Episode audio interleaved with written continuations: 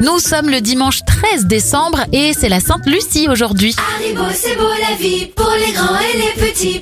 On débute les événements avec des bonbons. La marque Haribo est créée en 1920. À la télé, première en France du juste prix en 1987 et Horst Tappert, l'inspecteur d'Eric, disparaît en 2008. Les anniversaires, Emily, chanteuse du groupe Evanescence, à 39 ans.